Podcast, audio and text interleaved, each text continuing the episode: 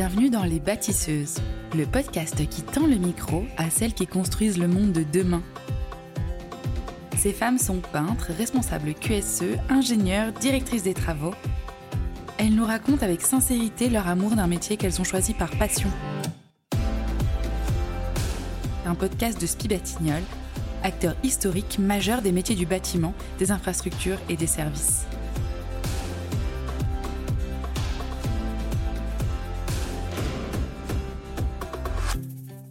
Gabriella est ingénieure études de prix pour la filiale Spibatignol Valérian depuis presque deux ans. En 2018, profitant d'une opportunité professionnelle, cette jeune femme d'origine brésilienne vient s'installer en France. Depuis toujours passionnée par les ouvrages d'art et les constructions d'envergure, elle décide à 17 ans de devenir ingénieure en génie civil. Très à l'aise dans son environnement professionnel, elle reconnaît cependant l'absence de femmes dans certains contextes. Loin d'être déstabilisée par cette situation, Gabriella en fait une occasion de plus de se dépasser et d'être fière de son parcours, transformant sur son chemin toutes les incertitudes en opportunités. Je suis vraiment ravie euh, de te rencontrer. Ça va être une découverte. Euh, est-ce que tu es prête? Je pense. J'avais fait euh, quelque chose pareil, mais on va essayer. Bah alors déjà, je veux bien que tu te présentes, que tu me dises un peu qui tu es. Euh, bon, euh, moi je suis Gabriella Duarte, euh, je suis ingénieure études des prix, ça fait un an et demi chez ISPI Batignolles.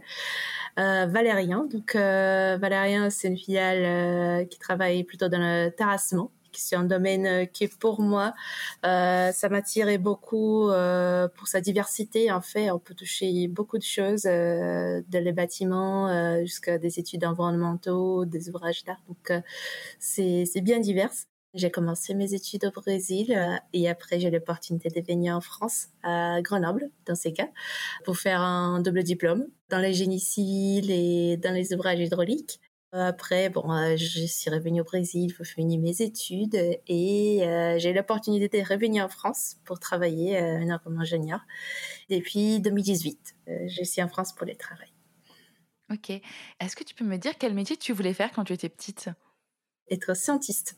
Après, euh, je mets beaucoup euh, des choses de chimie aussi quand j'étais petite, des maths et, et là, je dis bah je vais être scientiste. Après, je vais dire que j'ai essayé un peu.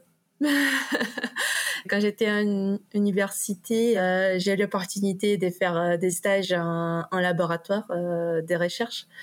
C'est peut-être pas tout à fait ça que je voulais faire. Mais c'était pas loin quand même. Je me suis pas trompée de métier non plus. Comment tu as décidé de te diriger vers le monde de la construction, du coup? En fait, je veux dire que aucun de mes parents ils, sont euh, du milieu génie civil, mais euh, j'ai toujours bien aimé euh, des, grands ouvrages, des grands ponts, des grands travaux et toute la transformation. Et même des petites choses à la maison qu'un bricoler, moi j'aimais toujours bien aider. Le génie civil, c'était pour moi un bon choix. quand tu as décidé de partir dans le génie civil, est-ce que tu connaissais d'autres femmes qui, euh, étaient déjà dans le génie civil ou pas? Tu le voyais comment ce métier-là? Euh, Dire que même ma mère m'a dit toujours bah, il va y avoir des garçons euh, dans, ton cours, euh, t'es sûr que tu vas vouloir faire ça? Tu vas oui, je vais être là, je vais être seule, je vais être unique, mais voilà, c'est la chance. Pour que j'ai brille, pour que je puisse montrer ce que je peux faire ça me faisait pas trop peur en fait d'avoir beaucoup de garçons dans le métier. Je sais que pour des autres filles, peut-être c'était une des choses qui aussi ça faisait hésiter. Je vais dire que de toutes mes amies euh, que j'ai connues euh, à l'école d'ingénieur, la plupart avaient des parents au moins qui étaient déjà du milieu, donc qui connaissaient. Si elles étaient là, c'est parce qu'elles connaissaient un peu plus moi. J'ai toujours bien aimé la découverte. Donc aujourd'hui, donc tu es ingénieur études de prix pour la filiale Spibatignol Valérien. C'est ça. Donc c'est la branche travaux publics du groupe, c'est ça? C'est ça, euh, c'est travaux publics euh, terrassement plutôt, donc euh, tout ce qui est terrassement, assainissement, traitement de, des sols, on peut dire aussi des fois des aménagements des cours d'eau quand il y a plus de mouvement de terre, il y a aussi quelques chantiers de dépollution on a fait aussi déjà, donc voilà. D'accord. Et est-ce que tu peux m'expliquer en quoi consiste ton métier? Si tu devais l'expliquer à une enfant de 10 ans Si j'explique à un enfant de 10 ans, je vais dire euh, des fois quand euh, il faut qu'on choisisse un produit, la personne qui veut choisir les produits, elle, euh, elle veut savoir qu'est-ce que les entreprises ont à offrir, qu'est-ce qu'il y a des avantages à part les prix techniques de, de tout ce qu'il faut pour qu'elle puisse comparer objectivement ces produits qui sont assez similaires. C'est le cas dans l'industrie des travaux publics, que fait quand les gouvernements, même en entité privée, ils ont besoin de choisir euh, quelqu'un pour faire euh, un projet, quelqu'un pour faire des travaux. Ils ont besoin d'avoir une base pour comparer euh, les, entreprises qui veulent choisir. Et là, pour avoir cette base, justement, il y a les chargés d'études des prix qui viennent et qui composent leur offre. Ils, décrivent tout ce qu'on peut faire, le mieux qu'on peut faire, tout ce qu'on peut optimiser et on propose euh, aux clients euh, notre offre. C'est là qu'on travaille. C'est dans la préparation de l'offre. C'est ultra clair. Euh, moi-même, j'ai compris. et du coup, tu es souvent sur les chantiers? En fait, moi, je vais pas forcément sur chantier, mais en fait, quand on répond à un appel d'offres, il faut généralement qu'on aille sur les sites. Normalement, il faut toujours aller sur les sites et, et voir qu'est-ce qui nous attend. Des fois, même la, visite est obligatoire, donc euh, il faut y aller. Et après, euh, si jamais on arrive à décrocher des appels d'offres, c'est bien aussi d'y aller euh, après. On voit si ça se passe comme dans les études aussi, ou qu'est-ce qui se passe pas. Et si c'est là, ça nous fait évoluer dans les métiers aussi. Parce qu'on dit, bah, ah, ça, on a prévu comme ça, mais on pourrait déjà prévoir autrement. On apprend tous les jours. Ça a l'air passionnant comme métier. Je connaissais pas du tout. Dans ce métier-là, toi, c'est quoi qui te plaît le plus? Euh, je pense que c'est la partie d'organisation, penser toute l'organisation des travaux et des optimisations, penser comment on peut mieux faire.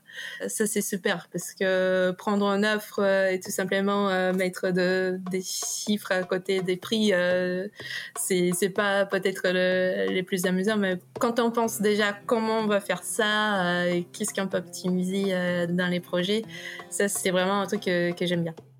Et selon toi, c'est quoi les qualités euh, nécessaires pour faire ce travail-là? On a besoin de quoi pour être une très bonne ingénieure dans ce métier-là? Il faut être organisé parce que les clients, des fois, il est très pressé. Savoir travailler en équipe parce que la plupart des fois, on n'a pas le temps de faire tout seul. Donc, euh, il faut savoir organiser euh, qui va nous aider à répondre à tout ça aussi être à l'écoute, être à l'écoute de tous les collègues, euh, dès les chefs des chantiers jusqu'à ton, ton responsable, c'est très important parce que ils, ont un savoir-faire qui ça apporte beaucoup euh, pour l'optimisation de notre offre. Donc ça va écouter, être organisé et bon après toutes les connaissances techniques, ça, ça va venir des études. Super. Et euh, quand on t'a parlé de ce podcast sur la mixité, pourquoi tu as accepté? Parce que euh, c'était, euh, je pense, vers euh, avril, mai, que Issu Batignol avait intégré l'organisation Elle Bouge et qui cela m'a bien intéressé en termes de évolution de la mixité dans le métier, qui, je pense, qui, qui, a beaucoup évolué déjà beaucoup évolué, mais il y a encore un grand chemin devant nous. Je pense qu'ici on parle, on a, on une voix, on, est actif. À propos de ce sujet-là, ça fait quoi d'être une femme dans le monde de la construction? Comment toi tu l'as vécu? Quels ont été les moments euh, clés, les moments peut-être plus durs, les moments plus fun? Euh, Voilà, c'était quoi un peu le parcours euh, pour une femme, enfin pour toi en tant que femme dans le monde de la construction?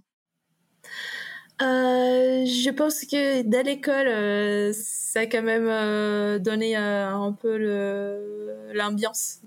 On était 20 personnes, on était deux trois filles. Donc, si je compte mes meilleurs amis de, de l'université, je pense que la plupart c'est des garçons. Donc, j'étais très bien accueillie depuis l'école. Après, dans, dans les entreprises, en process de, de recrutement, euh, jamais eu de, discrimination, jamais eu de soucis. Après, euh, peut-être euh, pendant le travail, dans, depuis 2018, donc euh, ça fait quatre ans que, que j'ai travaillé comme ingénieur. Bon, j'ai déjà changé pas mal de boîtes. La mixité n'était pas toujours présente dans les groupes de travail. Souvent, je suis une des seules filles de, des réunions, des bouclages, voilà. Mais bon. Ça fait quoi? Euh, entre les hauts et les bas en même temps en fait c'est à un moment je me sens bah, je suis la seule fille je suis vraiment en haut du truc quoi. Je je me sens bien je je sens que je suis arrivée là où je j'ai voulu parce que c'est pas tout le monde qui allait s'intéresser à être dans un milieu comme ça mais euh, je suis forte je suis là et j'ai la capacité pour être là après, à certains moments, peut-être ça donne un petit peu moins d'envie d'exprimer ses idées, j'avoue. Je pense que c'est plutôt une sensation euh, psychologique, moi, euh, qui peut-être ça me bloque un peu euh, pour m'exprimer. à certains moments, c'est comme ça. Et dans ces cas-là, quand ça te bloque un peu, tu fais quoi pour te débloquer? C'est quoi tes astuces? Il faut être bien à l'écoute essayer de ne pas se faire couper parce que là des fois ça arrive qu'on se coupe beaucoup euh, en étant euh, là je suis une fille mais je suis aussi jeune. On n'est pas donner l'impression euh, qui, qui tu es fragile surtout ne pas donner cette impression. Peut-être les manques de, de mixité c'est ce qui cause un peu les manques de motivation. Après, plus il y a de mixité, plus les gens vont être motivés et moins ils vont en avoir peur en fait d'être là.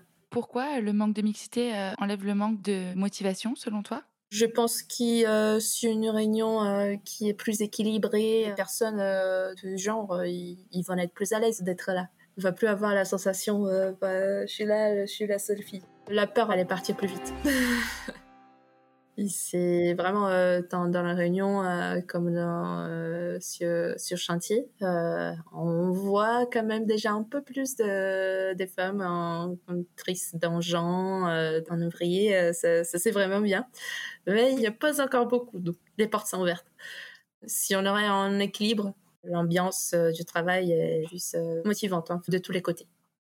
Rétrospectivement, euh, qu'est-ce que tu aurais aimé changer dans ton parcours Ou est-ce que peut-être il n'y a rien que, tu aurais voulu changer? Est-ce qu'il y a eu des moments euh, où tu te dis Ah, ça, ça j'aurais voulu l'avoir fait différemment ou pas forcément? Il y a peut-être des moments, de certaines choses qui j'aurais fait différemment, mais en fait, euh, quand les gens me demandent ah qu'est-ce que tu veux faire dans cinq ans peut-être, je dis bah je veux laisser mes, mes opportunités m'emmener euh, ça va être les mieux pour moi.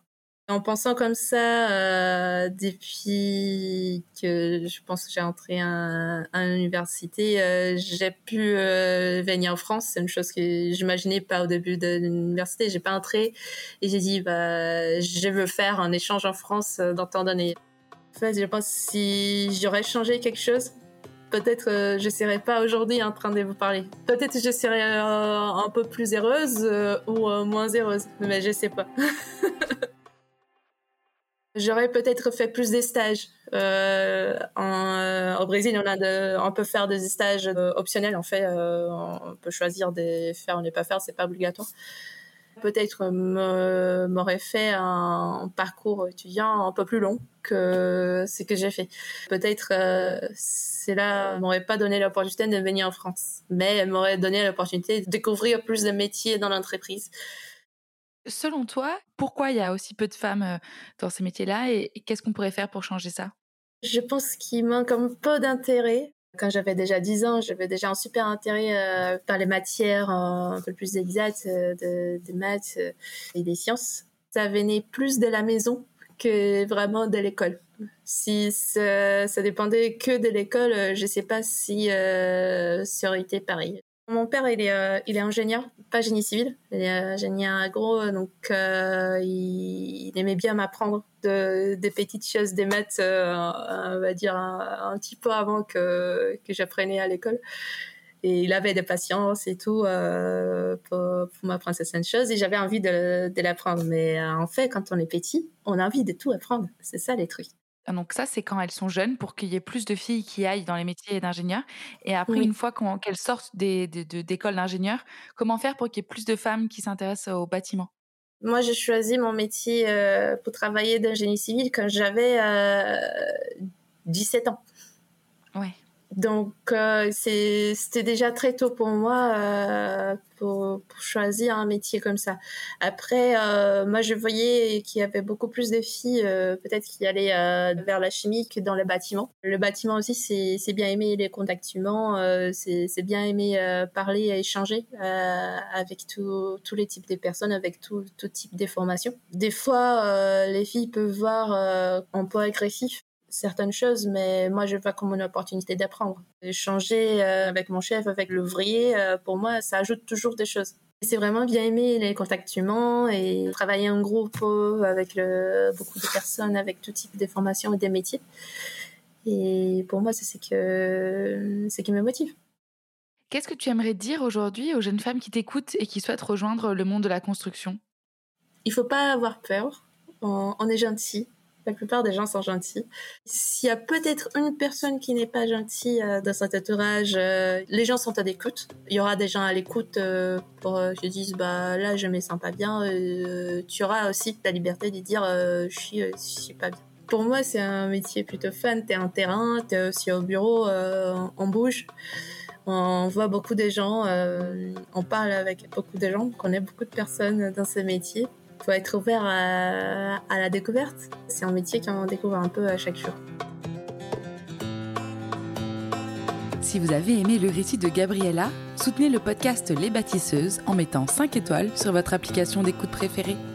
Écrivez-nous également à l'adresse lesbatisseuses.spibatignol.fr.